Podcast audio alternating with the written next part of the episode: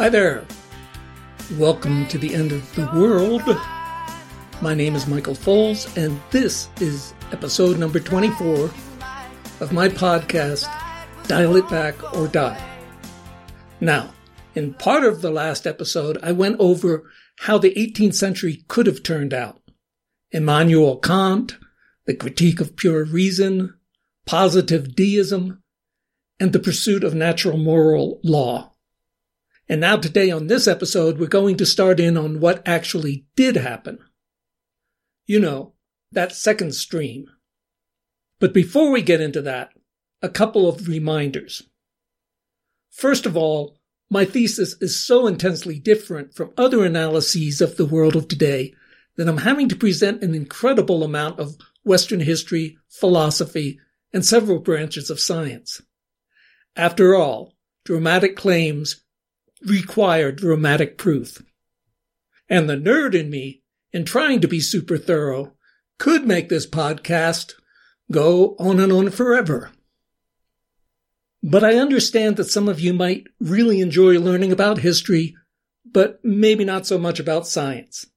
And others might love science, but feel totally adrift in history or philosophy. So I also understand that I have to keep it all moving along. Unfortunately, whenever one condenses something, one usually has to also dispense with the nuance. And although it is true that most people probably prefer simplicity, almost always when you delve into a subject, you find that it is a lot more complicated than you had originally thought. So please keep in mind what I just went over in that last episode. Because unless you are an expert in the field, by and large, the present day ideological victors have written the narrative of the world that you think that you know. They have not done this because they are intentionally evil. They have done it because they truly believe in their ideology. And that ideology causes them to see the world as they see it. And you should also keep remembering that the terms conservative and liberal are only vaguely related to their modern meaning. As an example, Back then it was the conservatives who believed in the importance of community and of government intervention, if necessary, in order to help the poor. It was the liberals who believed in the cult of the individual and who wanted to shrink government down to its smallest possible size. And here's something else to bear in mind. When it comes to my short biographies of the main characters, know that very few, if any, people throughout history have been entirely good or entirely evil. Even Stalin had a genuine soft spot for artists and poets. Even Hitler, a vegetarian, was modest and polite to the secretaries and drivers who worked for him.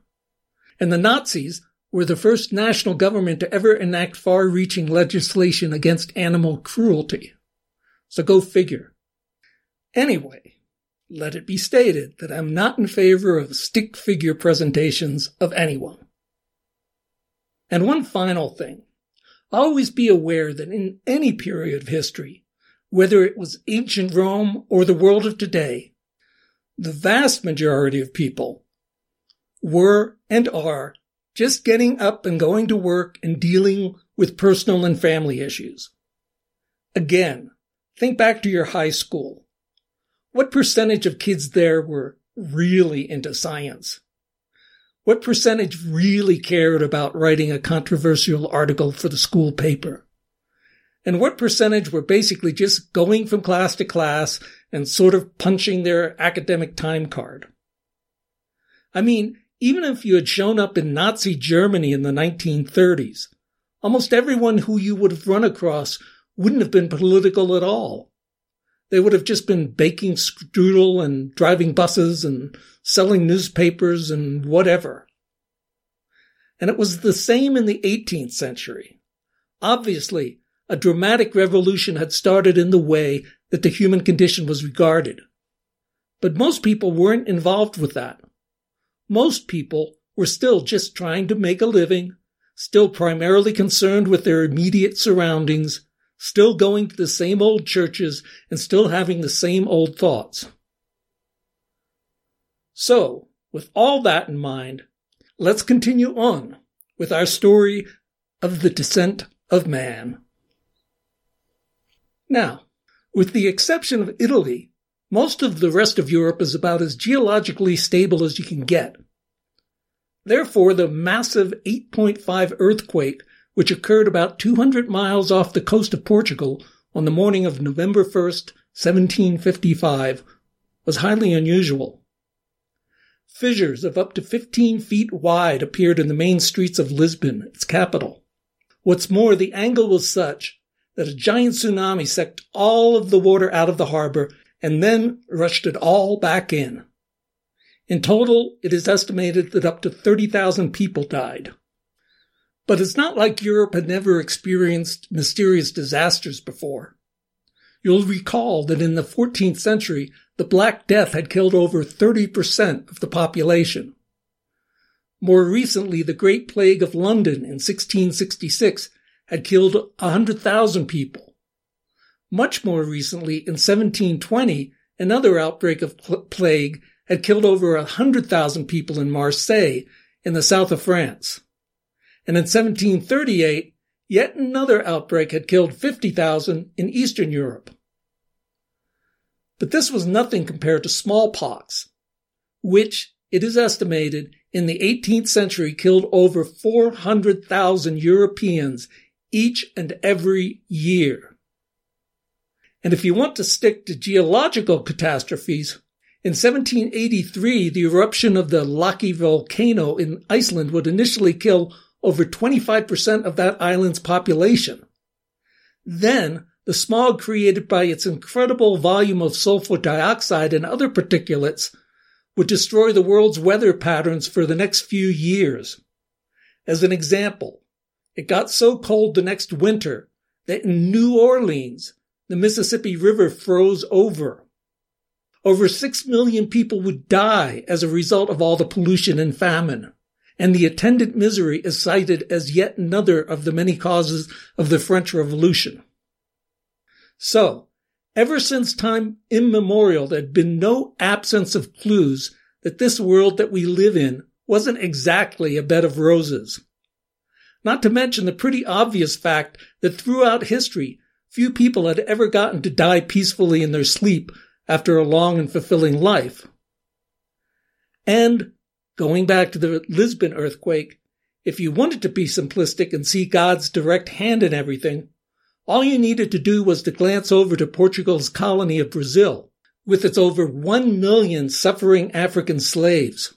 And you would have then concluded that God's judgment on Lisbon had actually been pretty light. And finally, up until this point, Christianity had never remotely made the claim that the point of existence was somehow to have your personal desires fulfilled and have everything come out rosy.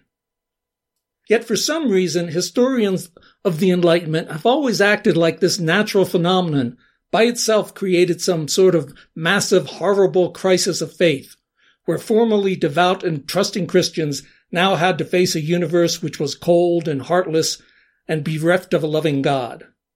As if beforehand the world had been perceived as some sort of ongoing Garden of Eden where nothing bad ever happened.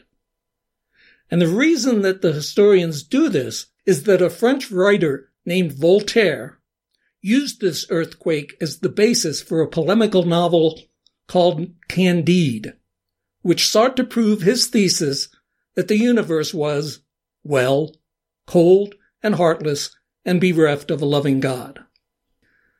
Now, if there's one figure you know of from the Enlightenment, that person is probably Voltaire.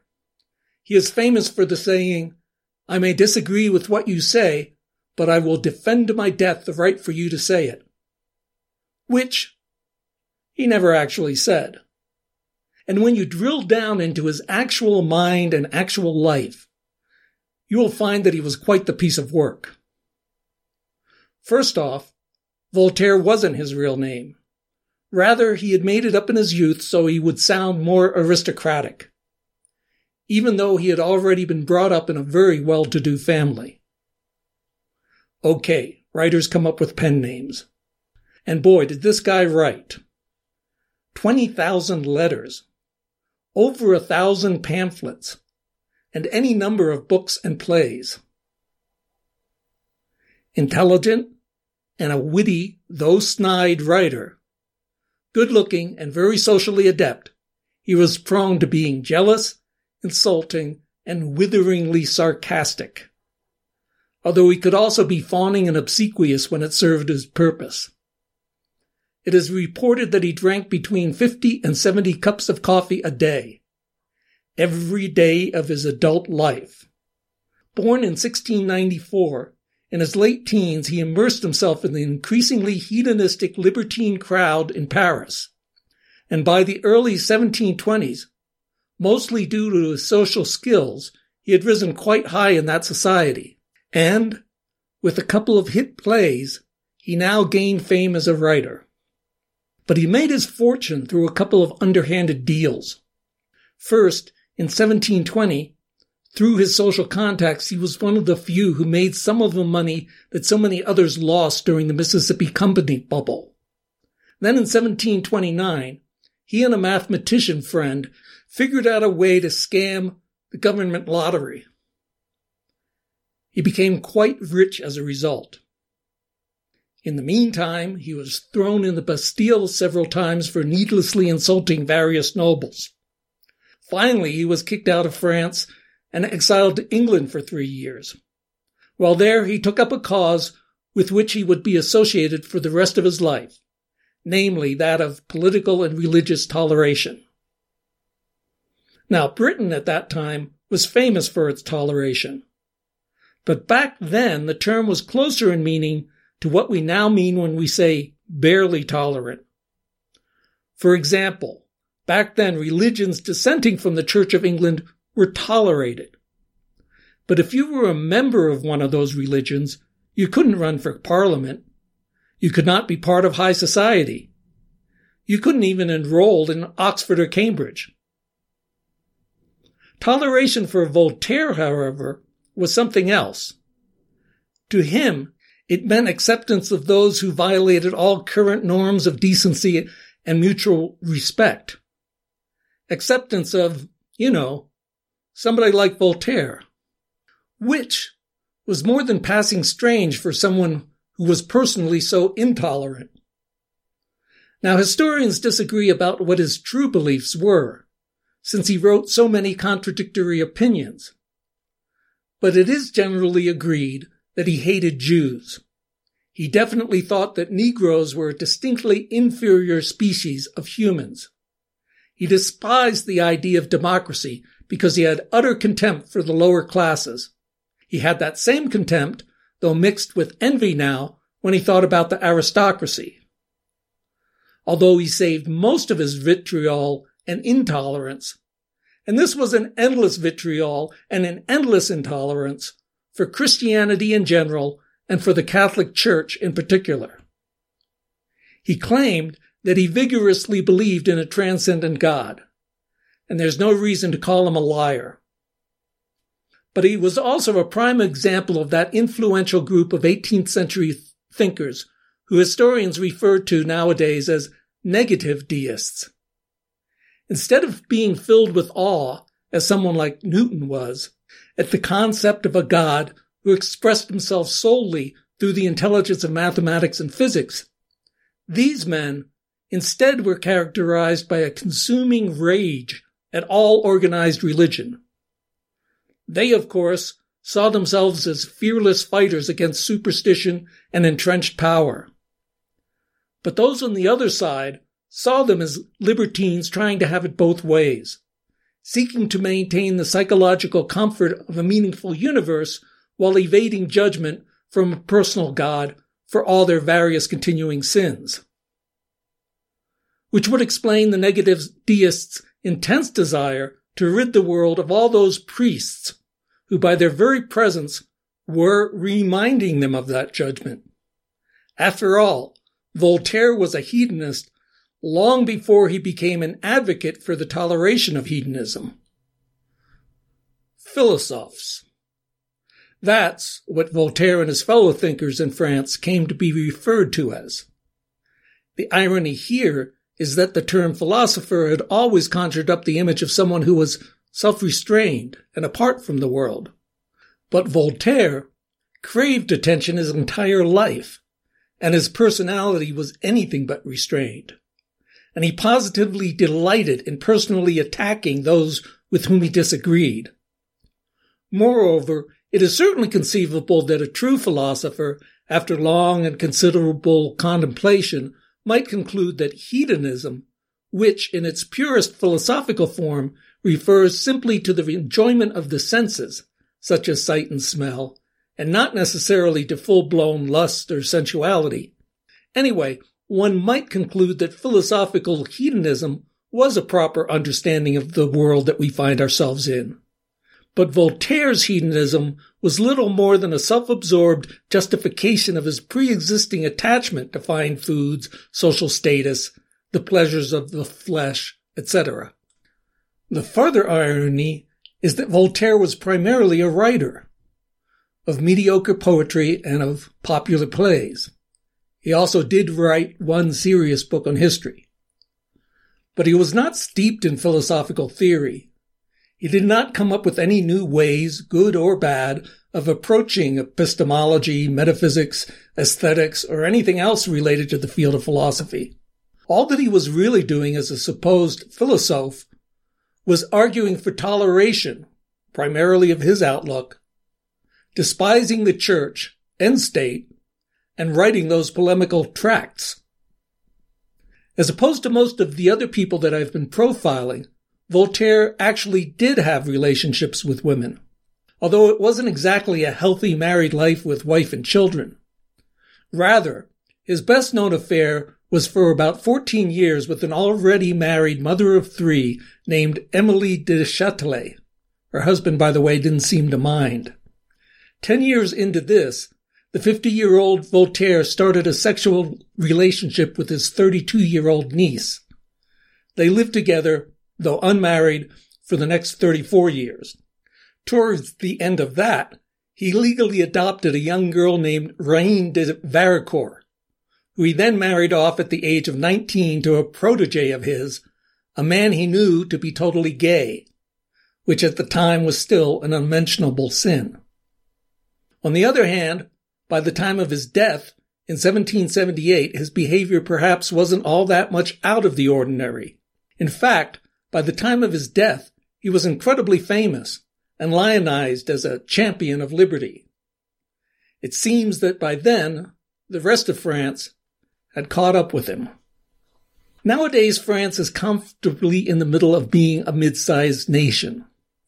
But from the 14th to the 18th century, it was unquestionably the most important power in Europe.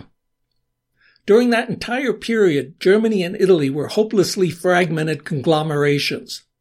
Spain got fabulously wealthy from the New World in the 16th century but historians agree that it was still a cultural backwater which quickly blew all of its riches. Even the rise of Holland and England in the 17th century didn't threaten the ultimate power of France, since their populations were so much smaller. To give you an idea of their relative sizes, in 1700 France had 21 million inhabitants, England 7 million, Holland less than 2, the French had always been Catholic too. But there were times during the Reformation when it seemed touch and go whether or not the Huguenots, which was the name for French Protestants, whether they would become dominant. And although they ultimately lost out, one of the lasting effects of this prolonged upheaval was that the perceived authority of the church and of the Pope had become greatly diminished. Now, in the modern era, the whole idea of kingship seems bizarre. But this was indeed the dominant form of government throughout most of human history. In most cultures, though, the king was never thought of as some limitless dictator, but rather as someone whose power was circumscribed by custom, by the need to consult with his noblemen, etc. What's more, it was usually drummed into a young prince's head from an early age that he was always to be seen as moral and religious, that he was supposed to be the servant of the people, and that he was to regard himself as their honorary father, and to always, at least in public, honor the dignity of his culture. In return, the citizens would treat the office and the person of the king with awe and respect. Kind of like a social contract. In another of its unintended consequences, though, the Reformation, by questioning the very idea of papal authority, now in a seemingly contradictory way brought about the theory of the divine right of kings. The idea here was that if a king was a king, and if he was no longer even theoretically bound to abide by the higher authority of the church, then now his only possible and proper judge could be God himself. You'll recall that this was somewhat the position of Thomas Hobbes, except of course that Hobbes didn't believe in the God part. But whereas England spent most of the 17th century in civil wars and the like trying to settle the question of divine rights, in France, the centrality and power of the king was never questioned. Further, it just so happened that Louis XIV, who ascended the throne at the age of four in 1643, and who would then rule for the next 72 years, was a master at consolidating and centralizing his power all the more, while at the same time emasculating his nobility. And then his great grandson, who took over as Louis XV when he was only five, reigned for the next 59 years. So that for 131 years, up until 1774, there were only two men controlling the most powerful country and economy in the world. Historians are divided over whether these two Louis were good or bad, competent or incompetent. But the undeniable fact is that by putting so much power in the hands of one person, and by denying that they were answerable to anyone but God, they were ever so surely destroying the legitimacy that the people had traditionally given to the king as a good father, but as a fallible human ultimately constrained by tradition, church, and his fellow aristocrats. Instead, these kings had become, to a large extent, dictators. Although, obviously, in reality, they were still fallible humans. For instance, they both had innumerable mistresses. But here's where the difference between the 17th and 18th century becomes so important. Because Louis XIV had not only chosen his mistresses from the highest nobility, but he had always been nobly discreet about it all. He had always maintained the facade, but by the time that Louis XV became of age in the 1730s, Voltaire and his libertine friends had to a large extent taken over Parisian high society. And this Louis made the bad mistake of not only being much more public with his displays of marital infidelity, but of also inviting lowly commoners, most famously Madame de Pompadour, into the royal bedchambers. You'll recall that the sexual liberation of the 18th century only applied to the rich and the powerful. But that didn't mean that everyone else couldn't watch, as it were. Then as now, a celebrity culture captivated the masses. Then as now, tales of sex and the tawdrier it got the better are what sold. In England, for instance, probably well over a million copies were printed of William Hogarth's series of engravings of A Harlot's Progress, The Rake's Progress, and the like. And this in a country of just 7 million people. In France, there were the libelles. Now, back in Martin Luther's time, the printing presses had churned out cheap pamphlets denigrating the faith of one's father. By now, the focus had become much more personal, and libelle, the French name of these broadsides, were salacious and slanderous attacks on individuals. Ostensibly for political and social purposes, the main reason that they sold was, let's face it, for the same reason that tabloids sold so well until recently and that our social media have degenerated so quickly today. For the thrill of tackiness. And it's not like the upper classes weren't providing plenty of grist for the mill. So the result was a feedback loop.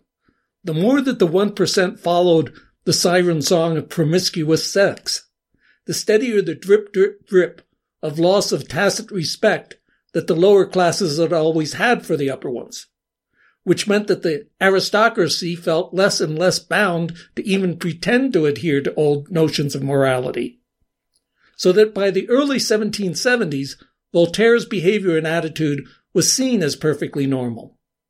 At the same time, though, there was such a cynical erosion of social faith that the new King Louis XVI was not going to fare nearly as well as had his predecessors. In short order, the libelles would become downright pornographic, and the slide down the slippery slope would greatly accelerate. Not that Enlightenment France was all fun and sex games. Not all of the philosophes were just trying to rationalize their own gluttony or licentiousness. For instance, there was Denis Diderot. A sincere materialist atheist, Diderot was not a table thumper about his beliefs. He led a relatively poor life away from high society. And he was an extremely diligent and hardworking man. He is best known as the principal instigator, editor, and writer of an incredibly ambitious project to publish all of mankind's knowledge in one massive 18 volume encyclopedia. Consisting of many nonpartisan articles on industry, commerce, science, and the like, it also inevitably reflected the anti-authoritarian and anti-organized religion views of most of the philosophers. And permeating the whole enterprise was that new conception of progress. As I went over in the last episode, the word progress had traditionally referred to an individual's journey. Either a physical journey, as in from point A to point B, or as in a soul's journey towards heaven. But since most of the philosophers didn't believe in such things as souls, let alone heaven, the word progress now became that new idea. From now on, it would mean material progress, with new science creating new industries and new technology creating more efficiency and greater wealth. It was then assumed that such a state of affairs would automatically make everyone happier. And remember how those seven deadly sins had all been examples of humans wanting more food, money, sex, or whatever than what they should have been satisfied to have only moderate amounts of? Well, from now on, more would always be better. And now let's quickly look at Rousseau. Now, Jean-Jacques Rousseau was a complex man and a sensitive soul. Until senility took hold in old age, he was a gifted composer as well as a talented writer. He was certainly not immune from human failings, although to his credit, he did feel great guilt over them. Born in 1712, until 1750, he had led mostly a poor and wandering life. But in that year, he wrote an essay in which he boldly declared that this new conception of progress was actually about the worst idea that anyone had ever had. That all that the development of more industry and technology was going to accomplish was going to be greater wealth for the few and greater misery for the masses. That an increasingly complex world would inevitably become an increasingly artificial world. That in fact, the ideal life was one of simplicity, lived as far away from urban sprawl and high society as possible. He became instantly famous. And it's pretty easy to see why. As with England in mid-century, even though the new middle classes were rushing towards consumerism, cultural rot, and absorption with the trivial, a large part of the French reading public was also very uncomfortable with all of this. And although both in Roman times and in Elizabethan England, there had also been brief back to nature movements, Rousseau's essay arrived at a time when much of France was particularly ready for it. Men had been wearing elaborate and powdered wigs for more than a century. Women's coiffures were even more extravagant and it would take hours to create. Virtually all upper class women never even nursed their babies. They had wet nurses for that. A suffocating culture of manners and politesse occupied everyone. What with all the dangerous liaisons that the new sexuality almost demanded, even husbands and wives had lost trust with each other. Everything everywhere had become totally artificial. But now, with Rousseau, authenticity suddenly became all the rage. In fact, just about the only people in France who didn't respond positively to this new philosophe named Rousseau were all the other philosophes. Voltaire in particular hated him. After all, his personal motto had always been, and I quote, the superfluous, that most necessary thing. And the authenticity movement posed this question for those philosophical atheists like Diderot. How could a proper materialist be properly happy with less material? Worse, Rousseau wasn't just a cerebral deist content to contemplate the majesty of mathematics, but an emotional one who thought that religious devotion was absolutely essential for both personal and societal happiness. Indeed, this belief in God finally broke up the personal friendship that he had had previously with Diderot. Nor did the establishment take all that kindly to him. Voltaire might have had disdain for his social betters, but he had even greater disdain for the rest of humanity, and the philosophes in general despised concepts like democracy. Instead, they favored the idea of an enlightened monarch or despot who, from the top down and with total power, would make the changes necessary to improve society to their liking. In other words, they had never been against the political system per se, just the present day manifestation of it. Rousseau, however, called the entire social and political structure phony and offered instead a vision of small societies peacefully coexisting. No wonder most of the upper classes found his ideas threatening.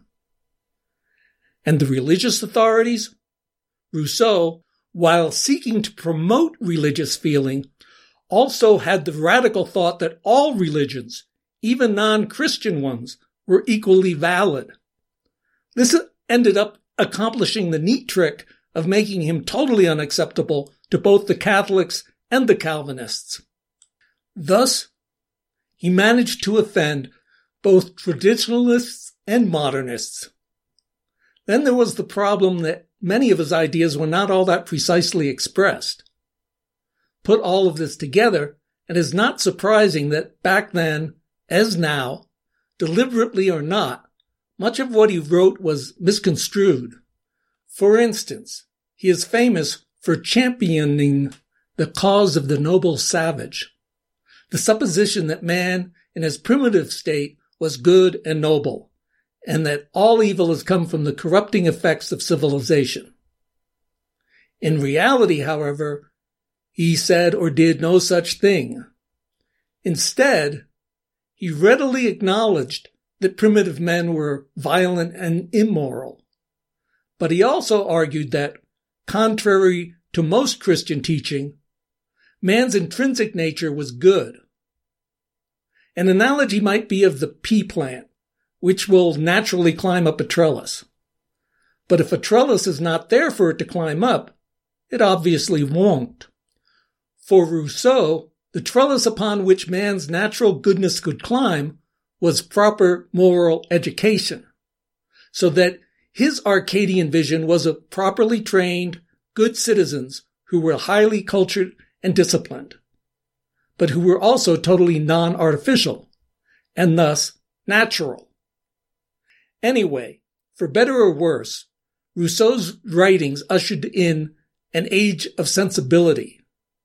Simply put, this meant that feelings were just as important as reason in practice, the real effects of this movement were usually superficial, since in practice a genuine return to nature would have required both giving up the material pleasures that everyone was growing so fond of and also starting a life of much greater self-discipline. As an example of sensibility, this strange amalgam of the artificiality of Voltaire and the authenticity of Rousseau, later in the century, the incredibly spendthrift and frivolous Marie Antoinette and her ladies in waiting would dress up as milkmaids and have a special place at the Palace of Versailles where they would pretend to be peasants. Kind of like an 18th century version of the present day cliche of the Hollywood limousine liberal living in a giant air conditioned mansion and then carefully separating their paper garbage from the plastic. Meanwhile, France, with its increasingly dysfunctional government and society, was hurtling towards 1789. Anyway, that's it for today. And once again, I would like to thank you so much for so far having listened.